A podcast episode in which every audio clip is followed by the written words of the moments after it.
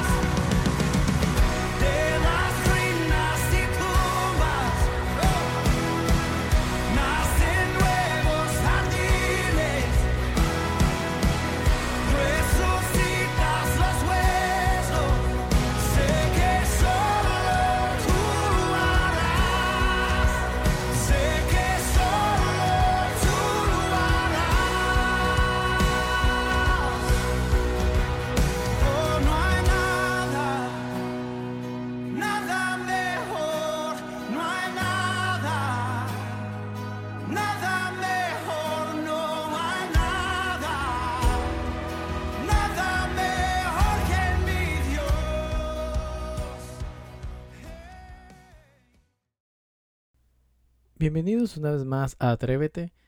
Y es un gusto hoy poderles compartir una pequeña reflexión, ¿sí? continuando con, lo que es la vida de Pedro y su ministerio. Y en, esta, y en este día, bueno, en este fin de semana, queremos enfocarnos en, cómo otros pueden ver la diferencia eh, de lo que Jesús ha hecho en nuestra vida. ¿sí? Vamos a centrarnos básicamente en eh, empezando en lo que es en, la cita de 1 Pedro 1, del 1 al 12. Y bueno, en, los versículos eh, aún eh, posteriores, nosotros vemos que Pedro responde a estas bendiciones viviendo una vida pura y santa. ¿sí? Pedro comienza su carta describiendo la valiosa bendición que, consistía en haber recibido a Jesús ¿sí? en, en nuestros corazones. Pedro también hace, hace referencia al juicio de Dios y al sacrificio y motivación de Jesús. En otras palabras, Pedro usa esto como la base ah, para explicar la importancia y su conducta al padecer una persecución por el Evangelio. Les voy a poner un ejemplo. Eh, supongamos que un joven, ah, digamos en la escuela secundaria, solo piensa en jugar fútbol y se considera, o diríamos así, eh, se consideraría un jugador de fútbol, ¿verdad? Ah, pero en la universidad, en vez de jugar fútbol, estudia educación primaria. Entonces, al graduarse, ya no se considera un jugador de fútbol, sino se considera un maestro. Muchas personas en nuestro mundo ven la salvación de esa misma manera. Ah, pensemos en la salvación de esta forma. Cuando nací, vine a ser hijo de mi padre. No importa eh, lo que yo haya hecho en el futuro, siempre seré su hijo y no puedo hacer nada para cambiar esa verdad. Eh, podemos basarnos en, lo que dice la palabra de Dios en 2 Corintios 6:18. Eh, básicamente, eh, cuando Pedro dice Acerca, acercaos a Él, no se refiere a la salvación. Él describe al creyente que busca acercarse cada día más a su Padre como algo que lo une. Bajo el sistema de sacrificios del Antiguo Testamento, si queremos hacer algo de historia, Solo el sacerdote principal podría entrar a la presencia de Dios ah, para ofrecer los sacrificios del pueblo. En el nuevo pacto, todos los creyentes ahora tienen acceso directo a Dios. ¿Eso qué quiere decir? Que en el Antiguo Testamento el templo era el lugar donde Dios vivía en medio de su pueblo. En ese nuevo pacto, Dios mora en cada persona que recibe a Cristo como su Salvador. Jesús se convierte, en otras palabras, en la piedra principal del edificio, de la iglesia, Cristo, como la piedra viva, es la base de la iglesia. Dios es el mismo de ayer, de hoy, de siempre, y Él es quien provee básicamente la estabilidad que necesita la iglesia para mantenerse firme y fiel durante los cambios que vienen y van. Ah, puede ser una pregunta. ¿Por qué la imagen de piedras vivas es una buena descripción de nosotros como iglesia de Cristo? ¿Qué consecuencias trae a nuestra vida el que Jesús sea la piedra angular de la iglesia? Bueno, te lo explico haciendo un poco de historia. En la antigua Jerusalén, Herodes construyó el fuerte Antonia, centro del gobierno romano en Jerusalén, el templo y otros edificios alrededor del templo. Durante la construcción, los albañiles trabajaban con piedras traídas de la montaña Moria. Bajo una de las torres y al lado de la pared oeste del fuerte se excavó una acera que termina eh, con una inmensa piedra. La piedra tiene secciones en las que fue cincelada por albañiles, pero no se sabe por qué fue desechada.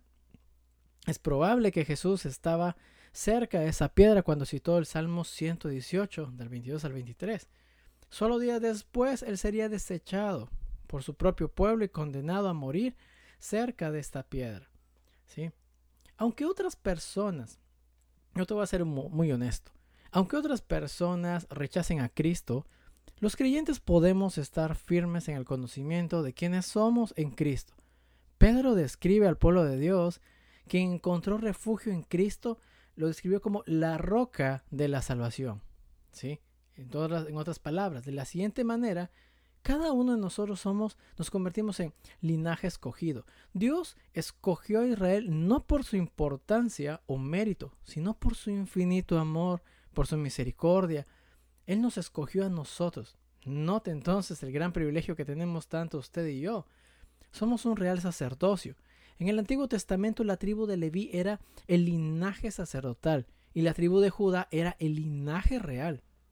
Aquellos que están en Cristo son de un linaje diferente. Somos el pueblo del nuevo pacto, redimidos por la sangre de Cristo, quien es nuestro fiel y somos sacerdote y rey de reyes. Somos una nación santa, somos llamados a ser santo porque Dios es santo. Aunque el pecado separa a todas las personas de Dios, por la fe en Cristo somos apartados, permitidos para estar en su presencia. Note qué gran privilegio. Y aún más, ser usados para cumplir sus, sus santos propósitos. Somos un pueblo adquirido por Dios, porque Jesús pagó la deuda. Pertenecemos a Dios y nadie nos puede arrebatar de Él. Eso es algo que a cada uno debe, debe motivarnos a cada día a seguir adelante. Tengo algunas preguntas para ti. ¿Cómo luchan las personas en contra de, todo esto? ¿Cómo demuestra tu vida que has cambiado y has sido apartado para Dios? ¿Qué sientes al saber que Dios te escogió para ser parte de su familia? Tal vez algunas respuestas eh, yo te la dejo para que te respondas tú de manera personal. Pero yo te digo, nuestra conducta diaria demuestra que nuestro corazón y nuestra mente están en armonía con Dios, o al menos eso debería serlo. Por eso, como creyentes hemos de ser los mejores estudiantes, mejores vecinos, los mejores obreros, mejores amigos y los mejores jefes, etcétera, etcétera. Somos llamados a representar a Cristo en todo lo que hacemos. Pedro, Pedro presenta tres formas en las que podemos reflejar la persona de Cristo. En primer lugar, hemos de abstenernos de todos los deseos carnales. En el mundo actual nosotros vemos que esto está fuera de control, ¿sí? Pero necesitamos abstenernos de tantas cosas que en vez de edificar dañan no solamente nuestra santidad, sino dañan nuestra persona. Somos responsables de nuestras acciones, por lo tanto es necesario que evitemos ciertas situaciones e influencias que puedan dañar nuestro testimonio y por ende nuestra vida también. En segundo lugar, hemos de someternos a la autoridad. Los creyentes a quienes Pedro escribe estaban siendo perseguidos por las autoridades. No obstante, él enfatiza que toda autoridad viene de Dios. Cuando nos sometemos al poder delegado por Dios, en realidad nos sometemos a Él. Si somos honestos y justos en un mundo hostil, nuestro comportamiento dará evidencia de la obra de Dios en nuestra vida. Y en tercer lugar, Pedro nos insta a hacer el bien. Muchos quieren saber cuál es el plan de Dios para su vida. Créanme, todo el mundo lo quiere saber. Simplemente la Biblia nos dice, haz el bien. No callemos a los que nos critican por medio de argumentos o debates. Probemos que Dios está en lo cierto y el mundo está equivocado cuando nuestra vida se asemeje a la de Cristo. ¿Sí? Es un momento en el cual nosotros podamos no solamente ser confrontados, sino de ser desafiados a vivir una vida que agrada al Señor. Tener esperanza en Cristo significa que sabemos que Él cumplirá sus promesas aun cuando las circunstancias lo nieguen. ¿Te, ¿Te, quejas de tus circunstancias? ¿De tal forma que niega la esperanza prometida por Dios? Simplemente confiesa esos sentimientos a Dios. ¿sí? Durante esta semana trabaja en todo esto y recuerda que somos llamados a compartir nuestra esperanza en Cristo, individual o colectivamente. Habla con tus amigos, muéstrate tal como eres. Si tú, si tú has tenido una experiencia con el Señor, pues yo te invito a que puedas eh, eh, contar tu experiencia a otras personas. Y, y, si tal vez tú todavía no tienes ese encuentro con el Señor, no te preocupes. Sencillamente acércate al Señor, abre tu corazón y dile, Señor, yo te necesito en mi vida. Y empieza poco a poco a experimentar este poder de Dios. Atrévete a ser diferente. Atrévete a marcar una diferencia. Y también atrévete, ¿sí? A, creer lo que Cristo ha hecho en tu vida. Ya no somos lo que éramos antes. Somos una nueva creación. Somos algo distinto, algo valioso para nuestro Dios. Así que eh, te invito a que te atrevas a creerle al Señor cada día. Dios te bendiga.